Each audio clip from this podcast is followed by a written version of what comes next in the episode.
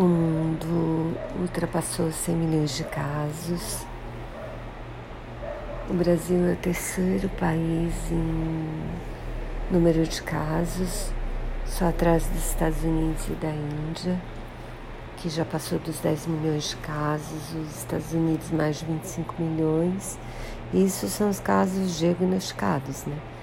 Porque ainda tem os que ninguém sabe porque são assintomáticos, porque não foram testados, porque não foram testados os contactantes e por aí vai, né?